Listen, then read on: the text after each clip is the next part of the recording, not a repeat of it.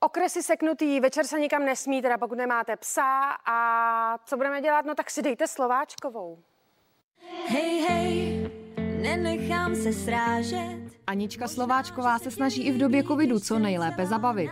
Kromě každodenního cvičení se tak vrhla i na poměrně netradiční trávení volného času. Vzhledem k tomu, že já jsem nedávno vydala desku, tak uh, vlastně těch aktivit je pořád strašně moc. Teďka tu desku třeba balím a rozesílám každý den několik hodin. Mi to vždycky zabere tam ty objednávky jako vyplnit, protože ještě jak jsou ty styky prostě s těma jako známejma omezený, tak mi s tím jako třeba nemůže ani nikdo moc přijet, přijet zrovna jako pomoct ale mě to nevadí, protože jsem přišla na to, že mi u takové mechanické práce se strašně krásně jako vyčistí hlava a dělám to třeba 4 hodiny a úplně se krásně uvolním. Záda jsou teda úplně neuvolněný, ale, ale já si připadám krásně. V poslední době zpěvačka hodně přemýšlí i o svém vzhledu. Velké plány má s účesem. Já poslední tři dny koukám na se do zrcadla a říkám, ty jo, ne, to vlastně dobrý, jo.